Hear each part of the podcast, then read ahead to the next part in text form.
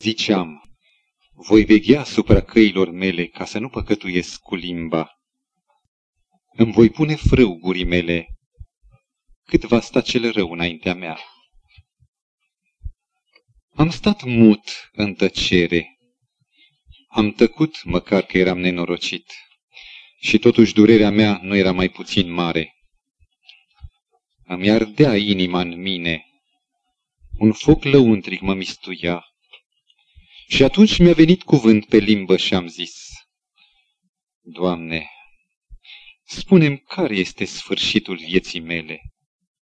Care este măsura zilelor mele? Ca să știu cât sunt de trecător. Omului Dumnezeu, David, cu o mie de ani înainte de Domnul Hristos, ni se descoperă în acest psalm ca marele nostru contemporan, ca omul care dă glas propriilor noastre frământări atunci când e liniște afară și când mi-amintesc că eu trăiesc pe pământ și că oare mâine ziua aceasta necunoscută ce aduce? Trăim cu toții în această limitare a cunoașterii ne cunoaștem puțin și pe noi. Cunoaștem puțin și pe semenii noștri. Dar ceea ce ne tulbură cel mai mult este lipsa de perspectivă, necunoașterea viitorului. L-am văzut vesel, era cu prietenii lui, venise de la o petrecere. Hai noroc, salut, cu veselie! Și a doua zi, salvarea la bloc. Ce e? Cum a murit? Dacă ar fi știut veselul acesta că mâine nu mai este, oare cum și-ar fi drămuit zilele? Oare ce emoții sufletești ar fi avut?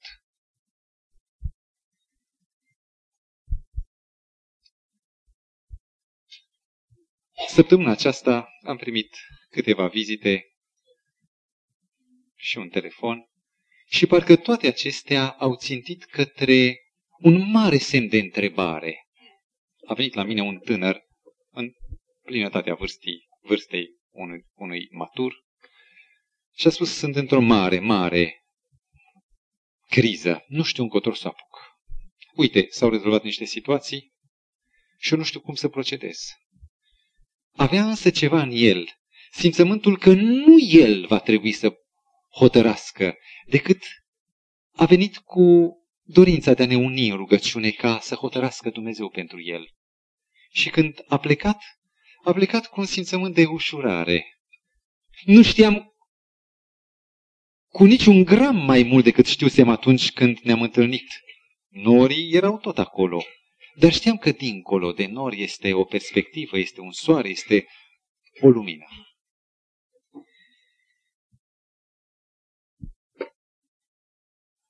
Atunci când oamenii vor să dea expresie umanității, când vor să găsească un simbol pentru om, fac nu odată apel la poziția gânditorului, un bărbat probabil fără acoperire, n-a găsit niciun motiv al siguranței lui în sine, gol așa cum este omul la naștere și la moarte, cu fruntea sprijinită de mâna întoarsă, gândind.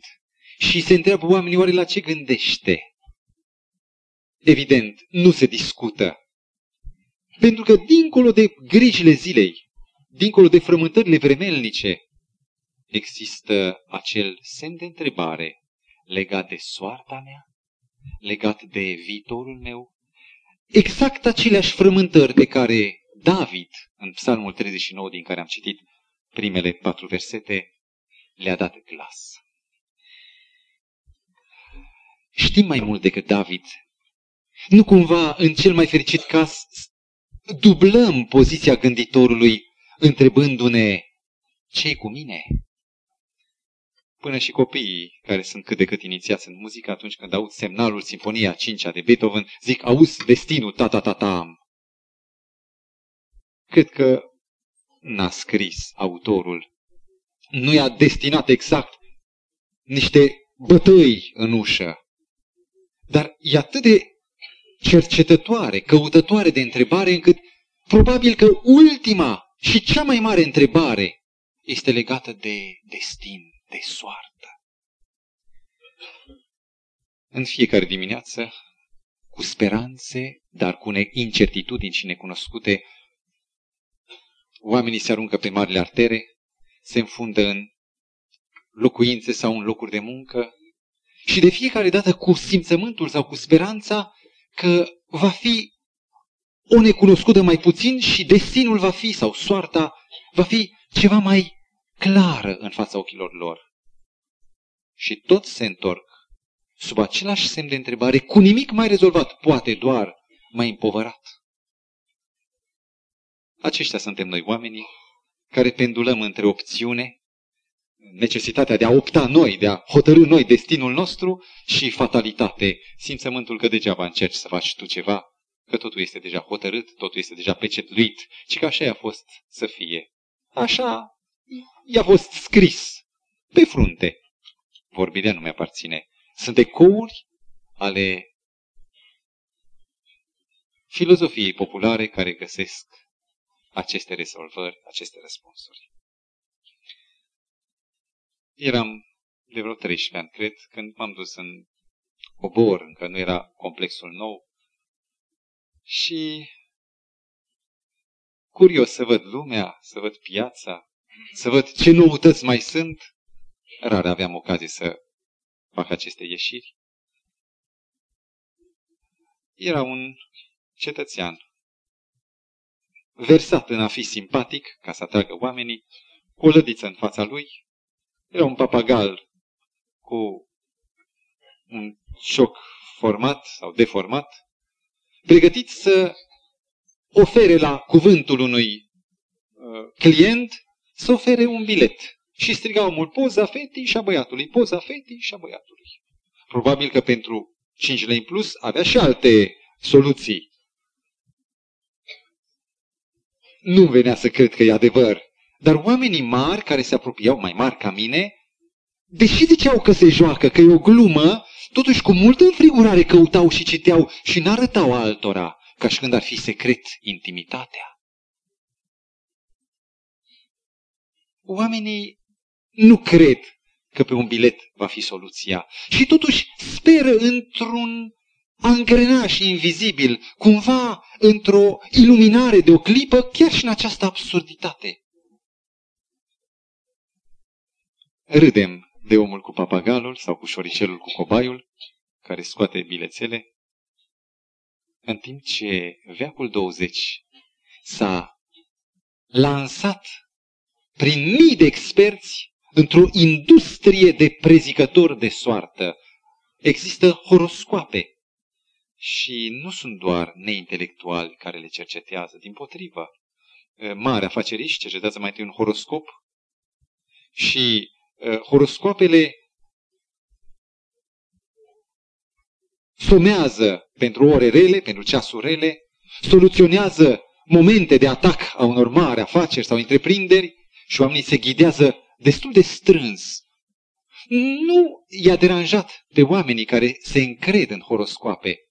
Horoscoapele sunt, ca poate s-a ridicat întrebarea ce sunt acelea, horoscoapele sunt niște traduceri în limbajul uh, curent al veacului a unor pronosticuri cu grad de certitudine 100%, bazat pe poziția astrelor pe cer, de zodie și așa mai departe, de uh, poziția lunii, de anul nașterii tale care produce o, un calcul foarte sofisticat,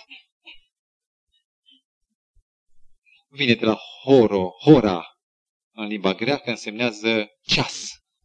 Ceas bun, hora. Adică timpul, vremea potrivită. Și aceste scopul se înseamnă a privi, deci a privi ceasul, ceasul bun, a înțelege sensul ceasului și aceste horoscoape promit o dozare a vieții pentru o soartă sigură, nimerind întotdeauna cuiul pe floare. spun că n-au fost deranjați amatorii de horoscoape nici de marile scandaluri care au avut loc în deceniul trecut, când uh, cineva, pretinzând că este un prezigător mai întemeiat, a făcut proba unor grave erori în preziceri, pentru că neavând horoscoapele noi, editorii le-au repetat pe cele de două luni în urmă și oamenii au constatat că, deși au fost greșite, au mers de minune. N-a fost o pricină de renunțare la dorința de a li se spune care va fi soarta. Iubiți frați, tema din seara aceasta urmărește tocmai această problemă. Avem în mână acest cuvânt al lui Dumnezeu. Și dacă suntem aici, nu suntem ca să auzim o poveste, nu suntem ca să uh, urmărim ceva nou sau să avem doar un fior și după aceea să plecăm înnobilați de prezența acelui fior. Suntem aici ca să găsim răspuns. Și Mântuitorul a spus, veniți la mine, toți cei trudiți și împovărați. Și gânditorul, dacă ar fi știut, din nefericire, este o plăzmuire a unuia care nu l-a găsit pe Dumnezeu. Dacă ar fi știut, s-ar fi ridicat și l-am fi găsit pe gânditor într-o altă poziție, nu trudit de nerezolvări, ci cu licărul Evangheliei în privire. Noi suntem creștini și noi nu mergem pe termenul soartă, sorți. Dar dacă citim Scriptura, vom găsi totuși acest termen prin uh, strădania traducătorului, care să redea totuși această problematică. Din cele expuse în introducere, o să încercăm să intuim sau să creionăm care sunt concepțiile lumii posibile, creștine sau necreștine, cu privire la acest necunoscut numit soarta. Tatăl meu, un om care a învățat să lupte singur, a fost orfan de ambii părinți, de la 8-9 ani, a trăit, trecut prin orfelinate și a realizat studii superioare, a realizat profesiune și tata, ca unul care a dat de greu și a știut unde e soluția, ne-a chemat pe noi doi copii într-o zi și a spus, băieți, așa să ziceți, știu, vreau, pot. Am zis, n-am știut ce e. A repetat și a zis, fiți atenți, soarta voastră în mâinile voastre. Ne-am primit-o în acest fel. Alții o primesc nu prin cuvinte. Omul își are soarta în mâini. El decide. El are cuțitul și pâinea. De el depinde care vor fi sorții lui. E adevărat? Dacă nu spunem așa, poate suntem înfrânți vieții? Și dacă nu spunem așa, oare ce am putea să spunem altceva unor copii care caută către un sfat, către orientare, încotro să o apuce? Este cea din tâi optică sau primul nivel al al concepției cu privire la soartă sau destin. De la mijlocul veacului trecut, de când omul a descoperit niște clapete în natură, niște legi, niște uh, descoperiri a unor principii care întrețin tot ceea ce există, de când s-a descoperit că poate fi și un meșteșugar de roboți, omul are simțământul din ce în ce mai pregnant că de fapt universul este calul pe care ca un călăreț din vest, ca un cowboy la rodeo, acele numere vestite, îl va învăța în cele din urmă să-i pună și șaua, să-l și încalice pe acest cal și apoi să-l dreseze. Totul e al omului, soarta este în mâna lui acest determinism natural, că totul se determină după cauze naturale. Omul poate acționa asupra legilor într-o oarecare măsură și își poate crea un pat mai bun în care să doarmă. Acest determinism material, în lumea materială, este o realitate. Noi ne așteptăm să cadă drobul peste copil așteptând să vedem care va fi soarta, ci știm că mâna noastră poate determina, poate influența soarta și a mea și a copiilor mei. Este un adevăr categoric. Dar totdeauna, acela care sezizează doar un fragment de adevăr și nu vede restul adevărului, bizuindu-se pe fragment și absolutizând fragmentul, acela se află într-o mare eroare. Cei care cercetează istoria au ajuns la o concluzie foarte interesantă. Blaise Pascal, gânditorul, zicea, plin de sens, dacă nasul Cleopatrei ar fi fost mai lung, e vorba de regina din neamul Ptolemeilor, regina Egiptului, atunci când triumviratul Romei încerca să își dispute Egiptul Ptolemeic. Și Cleopatra a fost foarte reușită la chip, dar Pascal zice, dacă nasul Cleopatrei ar fost mai lung, alta ar fi fost fața lumii. Cât de mult contează un amănunt. Să nu credeți că uh, bărbații au hotărât. A hotărât o conformație a feței. Și dacă Imperiul a decurs în acest fel, e datorită faptului că a fost un mic incident, un nas. Dacă era mai lung, nu s-ar fi dus Cezar, nu s-ar fi încurcat cu Cleopatra, nici Antoniu, nici nimeni. Se vorbește mult despre minutul de la Waterloo. Un om expert în bătălii, considerat semizeu, animând tineri de 18-19 ani, prea tineri, care să se încreadă în semizei, ar fi avut toate șansele de succes. Dacă din neșansă n-ar fi plouat, cine a pus ploaia atunci să verse apa pe pământ, să înmoaie țărâna? Și dacă un general n-ar fi întârziat 60 de secunde, un minut, generalul Grușii, care trebuia să întărească forțele, ca să poată să zdrobească pe englezi și ulterior pe germani. Și se spune că istoria a depins de un minut. N-a depins nici de tunuri, nici de inteligență, a depins de un minut. Cine a dirijat acest minut ca să întârzie ca Napoleon să-și piardă ultima încercare? O să fie acest necunoscut. Hannibal ajunge cu oștile lui, cu elefanții în fața Romei și oprit zăbovește, renunță să mai intre. Ce a determinat o schimbare atât de nereușită? Sau se vorbește despre cucerirea Constantinopolului. N-ar fi reușit cu toate forțele lui. Sultanul, dacă n-ar fi găsit o cherca portă, o portiță în zid, uitată într-o bătălie atât de mare, ce contează o poartă? Cine a deschis-o? Nu se știe. Sunt niște mici, mici evenimente.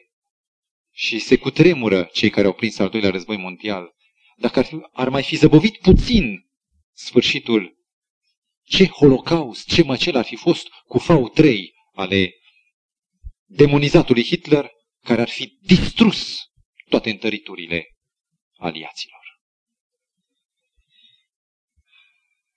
Eclesiastul, cartea Eclesiastul, scrisă de Solomon atunci când era deja cu perspectivă, era un istoric, declară în capitolul 9, versetul 11, niște cuvinte care exprimă tocmai acest punct de vedere al celui care privește în mare mersul istoriei și zice Am văzut apoi că sub soare nu cei iuți aleargă, nu cei viteși câștigă războiul, că nu cei înțelepți câștigă pâinea, nici cei pricepuți bogăția, nici cei învățați bunăvoința, ci toate, zice Solomon, toate atârnă de vreme și de împrejurări.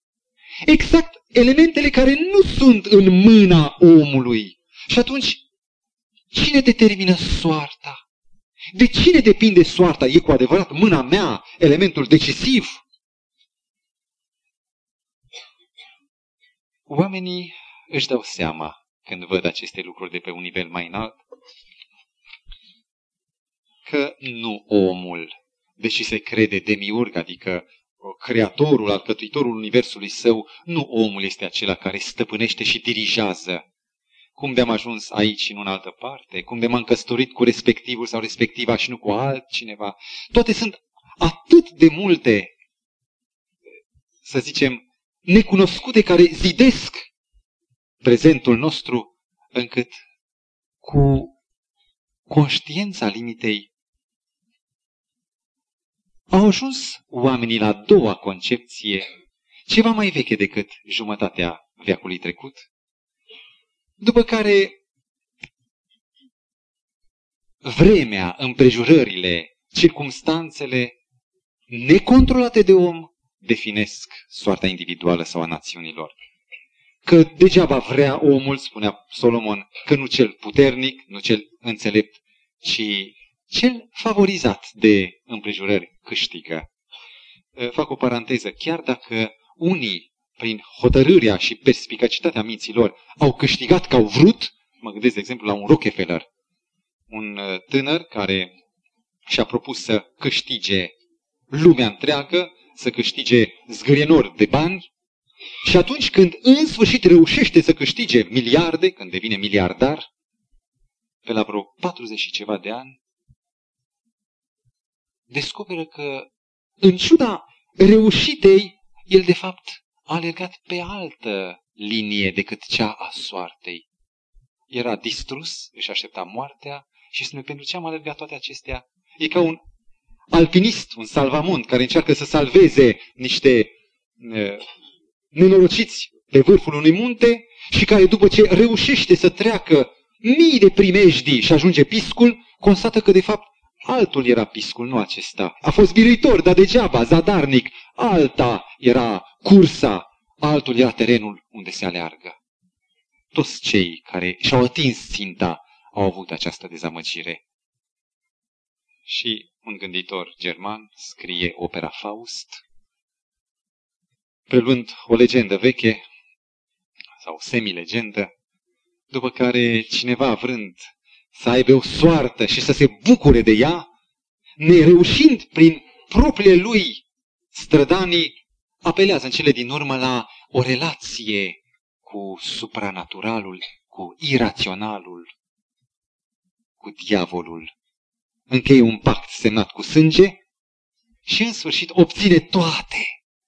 Și interesant, atunci când le obține pe toate, își dă seama că nu asta trebuia și e tot nefericit, tot nemulțumit și vrea să o rupă, mă rog, drama își continuă drumul.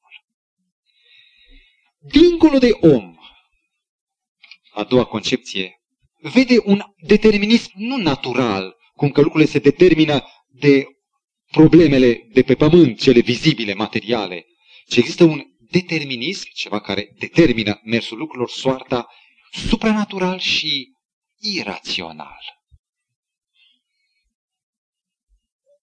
Să știți că cei care au încercat să explice totul prin selecția naturală, deși au avut mult bun simț și logică, n-au surprins tocmai macazurile vieții.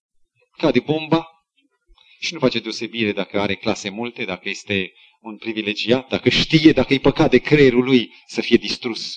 Și nu alege, distruge și pe unii și pe alții. Și scapă poate cel care, după părerea noastră, n-ar fi trebuit să scape. Această a doua concepție despre soartă, că totul depinde de ceva dincolo de natură, deci supranatural, și ceva care nu poate fi înțeles de mintea noastră, ceva irațional, a născut ceea ce avem de la bătrân sub ochii noștri, o lume a superstiției. Dacă ți se cu plinul, e bine. Îți iese cu gol, e rău. Dacă e o zi de 13, în super hotelurile occidentale nu există etajul 13. E 12, 14, 15 și așa mai departe. 13 nu, pentru că oamenii, cu cât devin mai luminați, cu atât își dau seama de irațional, de faptul că intervin alte forțe, că altcineva dincolo de el determină soarta. Vis-a-vis de aceste două concepții. Concepția cu privire la soartă, că este un determinism natural de om depinzând și a doua concepție că e de fapt un determinism supranatural și irațional. Există o viziune cu totul diferită. N-a inventat-o niciun om. Este darul lui Dumnezeu. Este ceea ce cuvântul ne oferă. Și anume, aș vrea să citim câteva cuvinte din profetul Daniel, capitolul 4, un capitol în care unul din potentații antichității, poate un nume dintre cele mai vestite, Nabucodonosor, în limbajul biblic Nebucat Nețar, ajunge la o descoperire după un lung drum.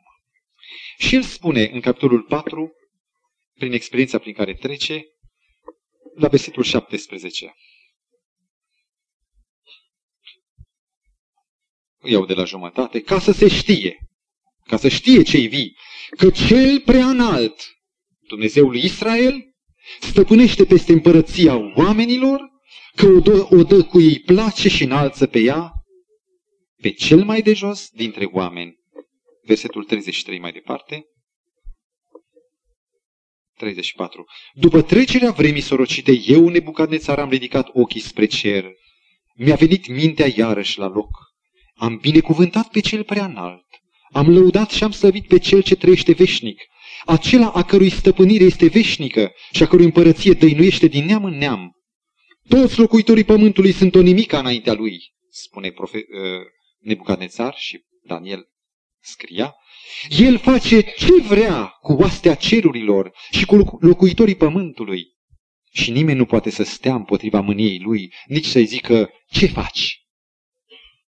În vremea aceea mi-a venit mintea înapoi, slava împărăției mele, măreția și strălucirea mi s-au dat înapoi, sfetnicii m-au căutat, m-au pus iarăși la locul meu și acum eu laud și să vezi pe împăratul cerurilor.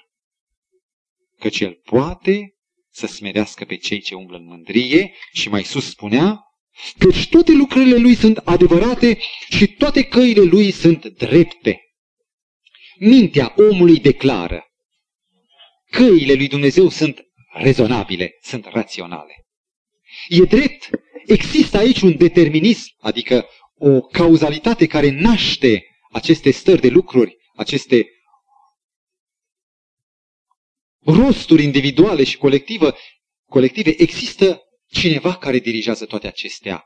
Dar chiar dacă e supranatural, nu e lipsit de rațiune este plin de dreptate, plin de justețe, pline de adevăr. Și aceasta este viziunea a treia cu privire la soartă.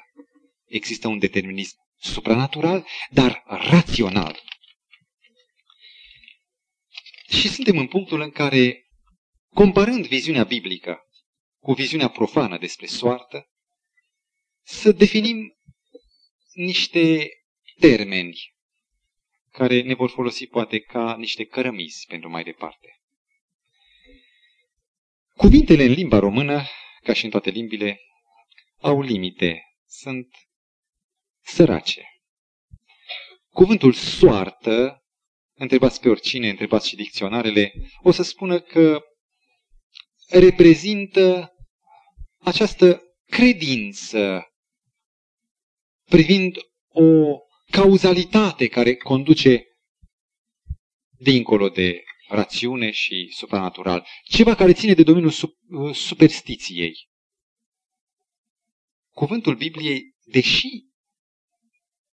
sună tot așa, tot soartă, are o cu totul altă încărcătură.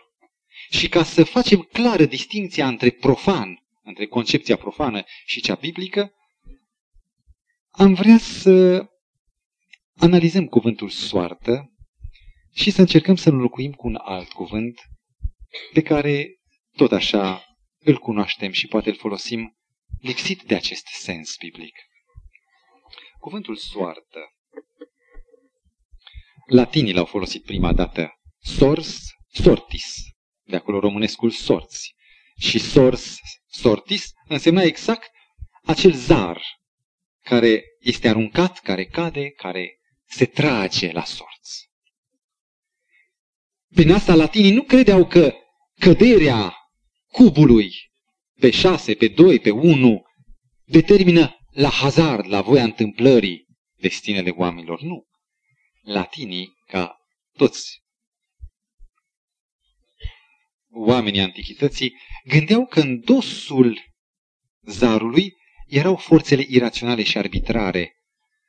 Uh, soarta mai era personificată de două ființe impersonale la latin, Nemesis, care era mai, mai era numită zeița răzbunării, care face dreptate. Deci soarta care, printr-un mers fericit, răzbună fără de legea. Și tot ei constatau că multe ori nu se răzbună nimic, ci din potrivă cel drept este anihilat, este depășit de situații și aceasta au numit-o fatum, de unde fatalitate.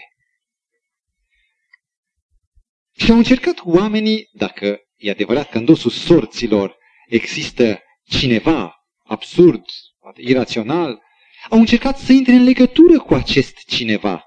De acolo s-a născut cuvântul francez sorcier. Omul care reușește să influențeze sorțul, sorsul latinesc, sorcier, adică vrăjitor. S-au bucurat și grecii de termenul soartă. Moina, în limba lor, care era această scuză pentru orice fără de lege. Dacă ești ticălos, dacă ești incestuos ca eroii lui Eschil, n-ai încotro, așa ți-a fost scris. Și iată că omul din dorința de a se disculpa, de a avea scuze pentru păcatele, pentru fără de legile lui, s-a bucurat că s-a inventat acest titlu soartă. Un alt cuvânt care cred că poate să spună mult mai multe, să ne ofere o viziune biblică, să sprijine viziunea biblică, este cuvântul destin. Enciclopediile nu fac deosebire dintre un cuvânt și celălalt. Cuvântul de origine latină are un sens însă în plus. În latinește destinatum, destinati, însemnează scop sau plan. Tăticule, întreabă copilul, la ce slujește unealta asta? Și tatăl îi spune, e un ciocan. E greu în cap, e tare ca să poți bate cuie sau să poți sparge ceva. Orice lucru are un scop. Nimic din ce există sub soare nu este lipsit de sens. Au descoperit entomologii, cei care cercetează insectele, că până cele mai neînsemnate insecte au un rol foarte important în viața vietăților, ființelor mari. Mai nou, că, de exemplu, planctonul, acea algă marină, dacă este nimicit de rezidurile poluante ale civilizației, pune în, în situație critică toată viața oceanelor, pentru că toți depind la urma urmei de acest ceva foarte mic, invizibil, nebăgat în seamă, planctonul sau alga mică marină. Proverbele 16 cu versetul 4, carte scrisă tot de Solomon, declara toate lucrurile sunt făcute pentru o țintă. Și iată că deodată înțeleg că dacă floarea are o țintă, un sens, dacă mărul este așa pentru mine sau pentru binecuvântarea altcuiva decât a mărului, atunci și eu, care sunt pe pământul acesta, trebuie că am și eu o destinație. Un destin în sensul destinației. Are o rațiune viața mea.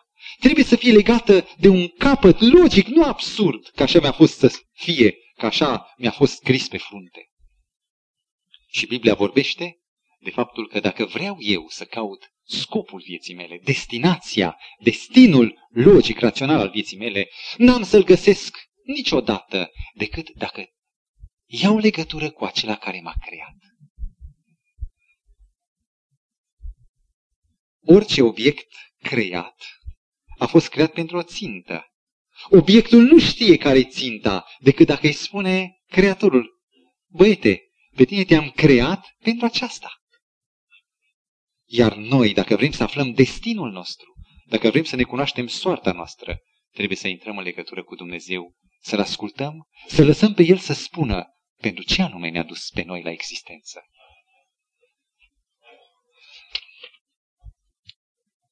Ca să înlăturăm un dubiu. Mergând pe munte, grupa de turiști au trecut pe lângă un tânăr înconjurat de oi, cioban. Avea un briceac mare și un băț, nici toiac, era destul de scurt, nici uh, un obiect care să fie de vreo utilitate casnică mai apoi, cu acel lemn în mână, scrijălea și tăia cu briceagul și ca să găsească un prilej de vorbă, unul dintre turiști îl întreabă Ce faci? Și băiatul cu briceagul zice, după ce ridică din nume, zice, nu știu. Și apoi să tras concluzia între turiști. Fie că omul e absurd și nu știe ce face, absurd. Face fără sens, fără scop. Fie că se joacă și când se joacă, face lucruri fără sens. Aruncă mingea de colo, de colo. Deci sunt lucruri care nu au un sens în sine. Deci omul, când se joacă, face lucruri fără sens, neapărat fără o utilitate. Vă rog, rețineți, Dumnezeu nu se joacă niciodată.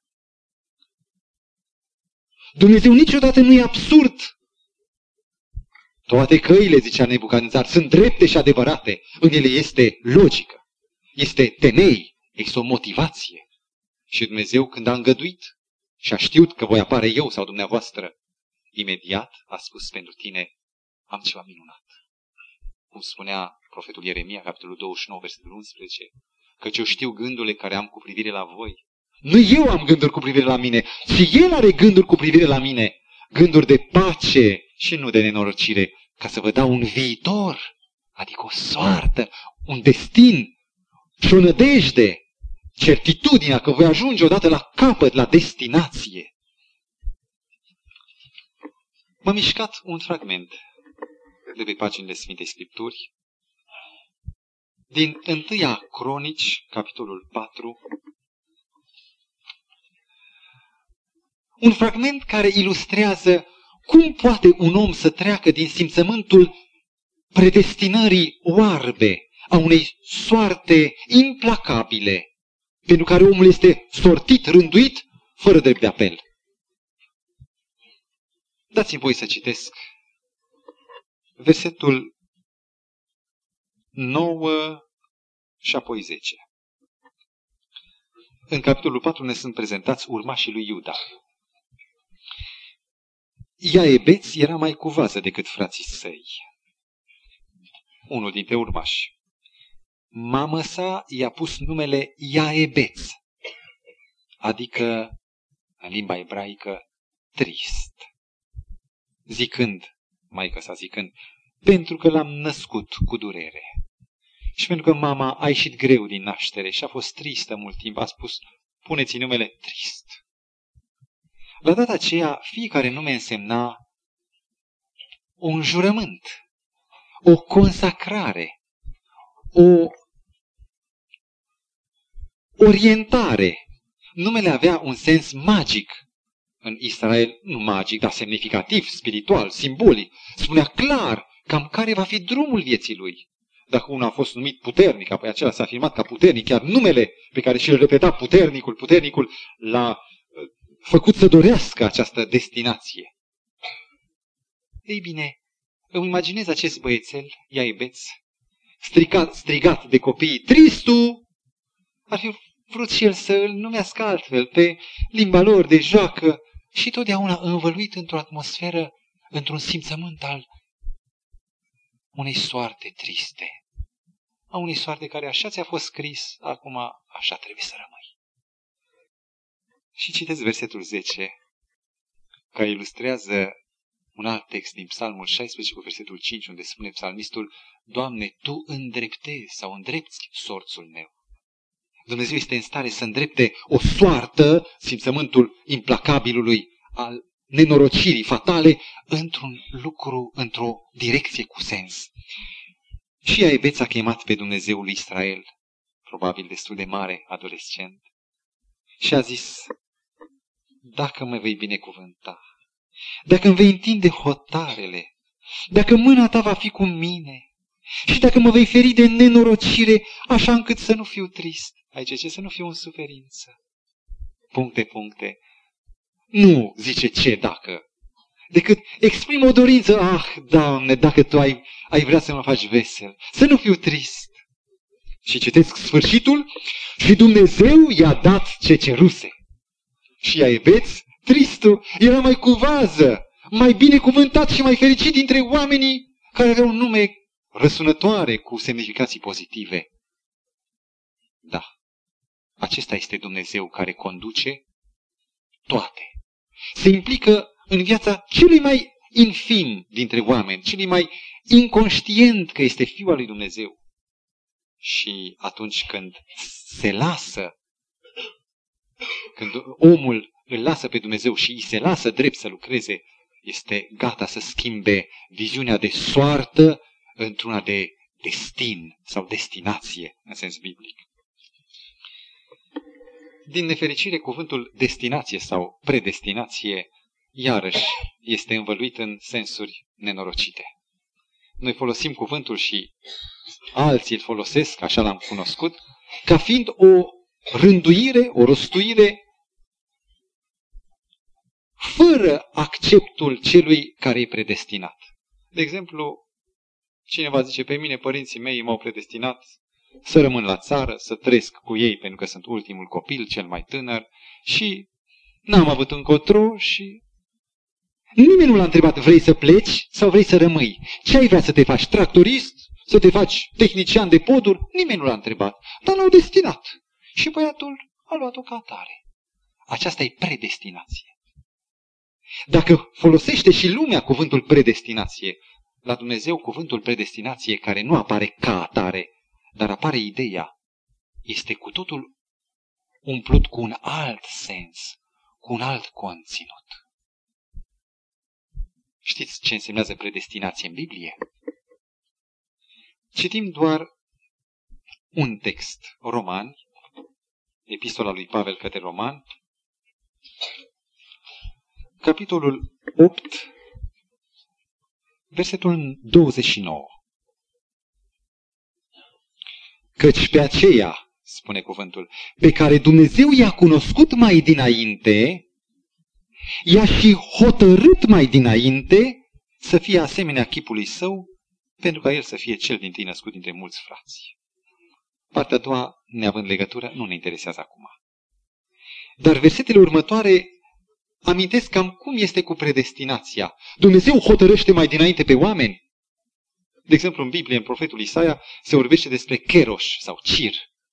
Înainte ca acest Cir, nume necunoscut pentru iudei, niciodată folosit în, în Israel, un nume propriu, înainte ca cel care urma să poarte numele Cir, cam cu vreo 200 de ani înainte ca să se nască Cir, persanul, Dumnezeu prorocește prin Isaia, iată, voi ridica pe robul meu Keroș sau Cir, acesta va aduce înapoi pe poporul meu din prizonierat, îl va așeza din nou în țară și, de adevăr, regele Cirus, cel mare, face această lucrare repatriind din Medo-Persia pe Israel înapoi în Iudeea. Dumnezeu, zic, predestinează mai dinainte? Cumva Iuda a fost predestinat să fie vânzătorul Domnului Hristos? Și că săracul, ce să facă dacă așa a fost scris să fie el vânzătorul? Ascultați în versetul 29, care este primul predicat. Căci pe aceea pe care i-a cunoscut mai dinainte, pe aceea i-a hotărât. Hotărârea lui Dumnezeu nu e arbitrară. Este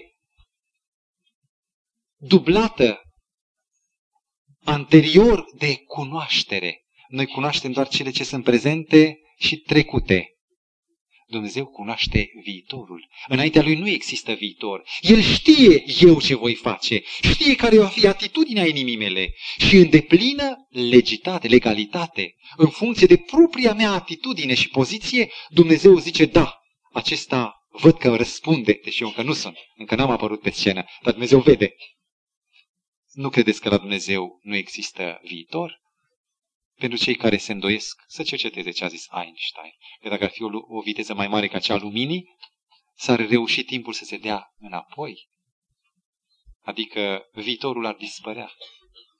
Nu-i timp acum să discutăm despre problema relativității, decât că Dumnezeu care n-are prezent, trecut și viitor, înaintea căruia toate sunt descoperite, El știe tot ce va fi, știe și comportamentul meu liber, în care eu îl voi alege sau îl voi respinge pe Dumnezeu, el știind toate acestea dinainte, deci în funcție de mine, în funcție de om, Dumnezeu hotărăște mai dinainte, pentru că și cunoaște mai dinainte.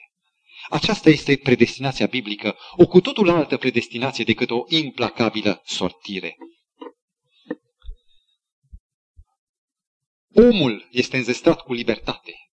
Iar atunci când Dumnezeu îl cheamă spre a-și primi destinul, Dumnezeu nu-i pune ca pe un jug destinul în jurul gâtului, ci îi spune, omule, citesc doar un singur text, capitolul 30 din Deuteronom, versetele 15 la 20, unde Moise spunea, Iată, îți spun astăzi înainte,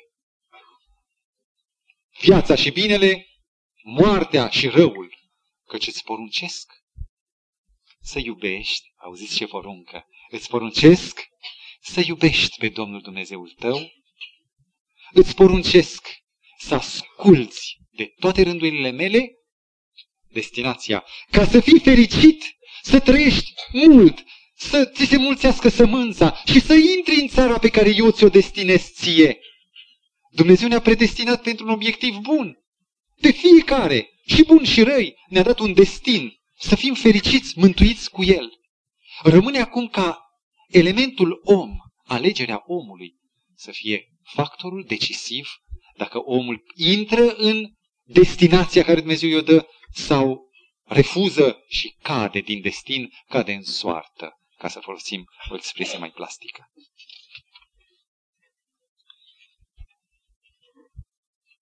Să vorbim puțin despre în ce constă alegerea omului în privința destinului său. Tu ce vrei să te faci? Vorbesc copiii între ei. Și dau cele mai excentrice răspunsuri. Aviator, vreau să mă fac cosmonaut, lucruri frumoase, dar pentru aleși, pentru o anumită categorie. Sau toți vor să fie medici, toți ingineri. Nimeni nu zice vreau să fiu om cu munca la zi. Toți preferă și aleg. Ei, nu aceasta este alegerea pe care Dumnezeu o așteaptă de la om.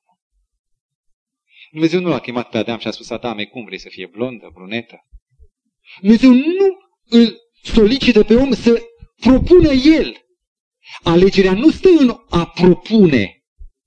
Alegerea omului stă doar în a accepta destinația pe care Dumnezeu, creindu-mă, mi-a dat-o mie și m-a creat pe mine pentru acea destinație. În alegere, omul nu are uh, libertatea de a spune, nu, Doamne, vreau cu totul altceva, vreau varianta aceea. Și cu toate că omul nu are această, să zic, invitație, acest drept din partea lui Dumnezeu ca să opteze, să aleagă ca la o tombolă, tăticul m-a dus, era mic, la o tombolă a întreprinderii pe, o, pe un fir, pe o ață, erau atârnate toate minunile pentru mine copilul. Și după ce a plătit biletul, m-a luat în brațe și a spus, hai, puiule, ia.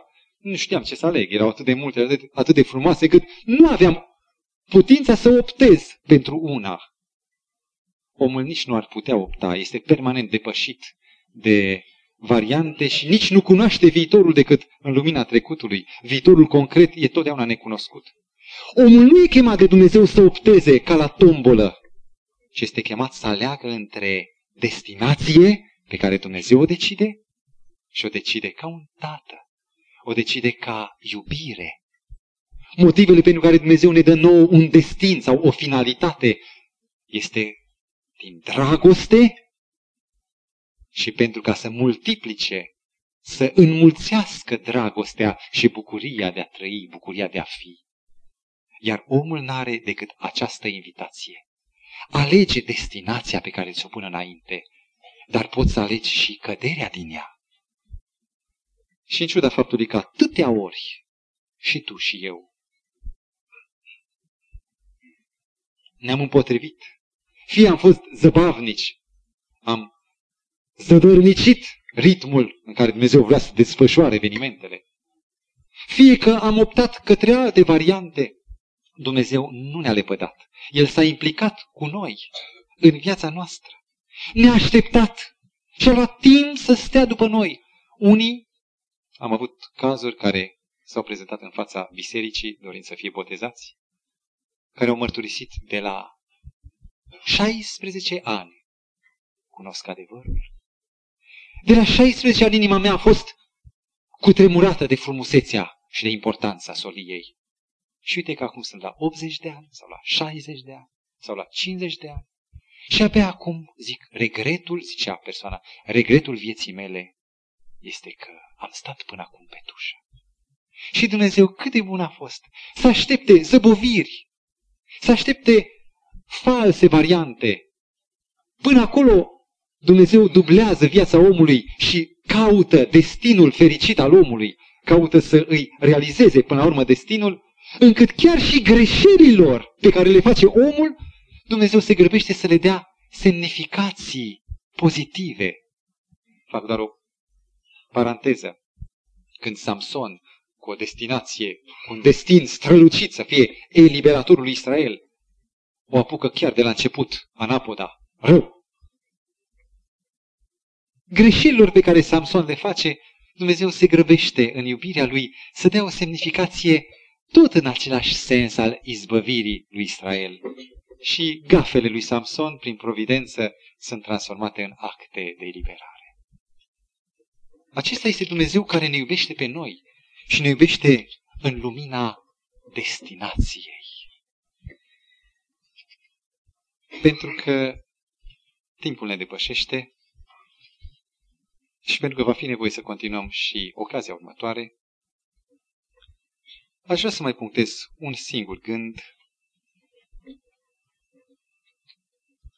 care să ne facă, să ne ridice moralul și să ne facă să plecăm cu optimism din casa lui Dumnezeu. Noi cu toții avem, purtăm în noi surd, în surdină, teama sfârșitului tragic. Soția nu vine. Ce e? Trece o oră. Nu vine. Ce e? Dar stai, de ce te tulburi? Păi ce s-a întâmplat? Doar ne-am rugat dimineață. De ce te tulburi? Păi o oră, trebuia să vină, s-a întâmplat ceva. Mașina s-a răsturnat, tramvaiul, un atac. Și aproape fiecare dintre noi purtăm în noi acest simțământ de teamă, de frică, simțământul sau teama unui sfârșit tragic. Ne rugăm la Dumnezeu și interesant că ne rugăm de obicei să nu ni se întâmple ceva rău, să fim păziți pe drum, să uh, nu cadă o casă pe lângă noi sau lângă noi sau peste noi. N, N probleme.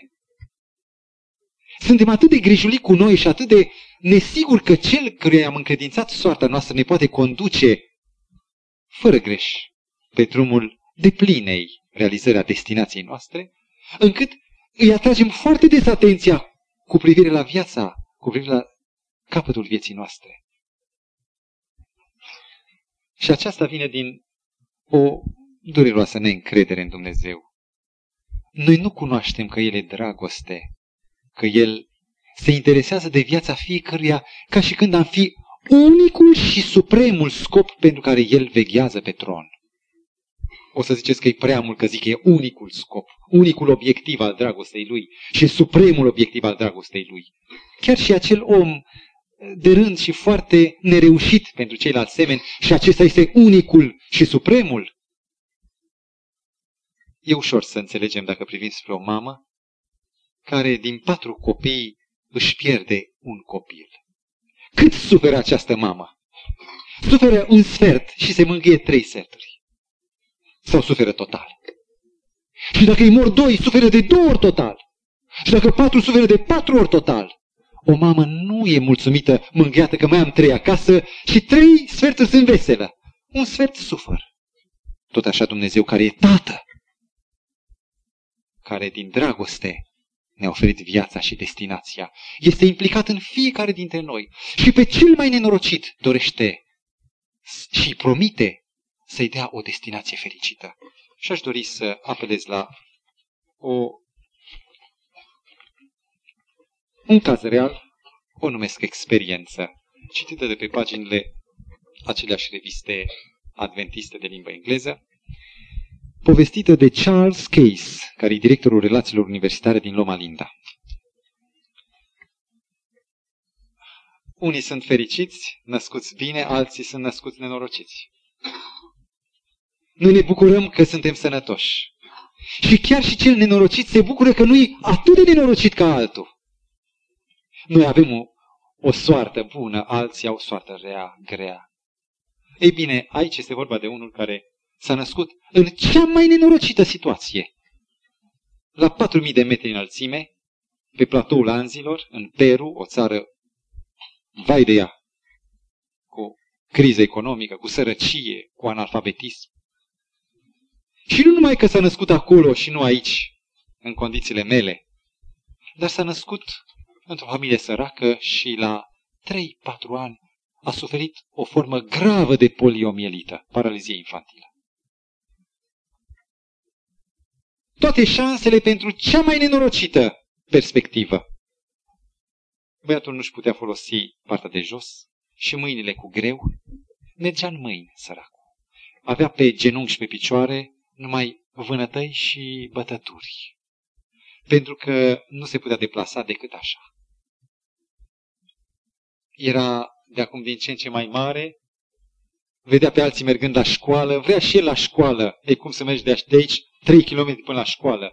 Și atât de mult a dorit încât i-au dat drumul și mergea prin noroi, cu brațele băgate în noroi, tăvălit, udat, trecea peste ape, udat ca să ajungă la școală. Și cumva în câțiva ani a terminat patru clase.